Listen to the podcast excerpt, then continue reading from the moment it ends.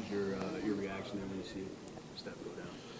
Well, uh, first thing, you know, you saw me walk over to him, just you know, make sure that, that he's okay. Um, you know, he's been playing unbelievable ball. He's been he's been uh, carrying us at times offensively, and and uh, he's you know one of our leaders. Um, so that's my little bro. I had to make sure he's okay, and it's looking like he's going to be good. We talked about that stretch where he crossed over the wall and got the steal and in transition. That really got, got you guys going a little bit there in the first half. Yeah, we really tried to, you know, th- this the first game back from a road trip is always kind of a trap game, and and uh, you know, and, and give Washington credit, they they play a full 48 minutes. They never give up, and you saw that well, with a Laker game last night. And uh, so we try to come out and really just set the tone, um, energy-wise, take care of the defensive glass, take care of getting stops, and uh, and let the rest take care of itself. And and then Steph provides some great offense. Is that something you mentioned the night before that kind of they erased the same amount? Absolutely. You'd be, you'd be stupid not to mention that. Coach mentioned it at halftime. Uh, we mentioned it at the end of the third quarter.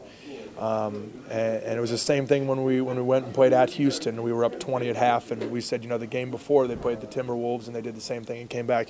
You got to be aware of those things, and you got to keep reminding yourself that you have to play a full 48. Are you guys getting better at that, closing out some of these leads?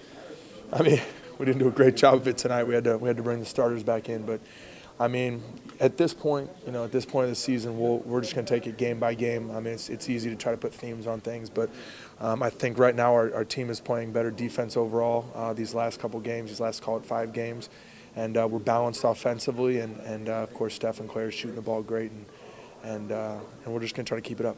With this being the longest home stretch that you guys have, how important is it to get this win right now at the beginning of it? Huge, huge. It sets the tone for the rest of the rest of the homestand, and and uh, it's it's you know, no disrespect to Washington because they won a big game last night, but you know. Uh, you know, quote unquote, winning the games you're supposed to win. You know, record-wise, uh, is huge for us right now, and we know we got a tough game next with the Lakers coming in here. It'll be a, a big kind of uh, spectacle, as it always is. Um, so we want to make sure to take care of business tonight. Can you talk about how physical that game was? Yeah, I, th- I thought it was it was somewhat physical tonight. Um, you know, there were there were a few plays that that uh, you know got a little emotional there, um, but uh, I, I, thought overall, I thought both teams were out there playing hard and give those guys credit. They're a scrappy team.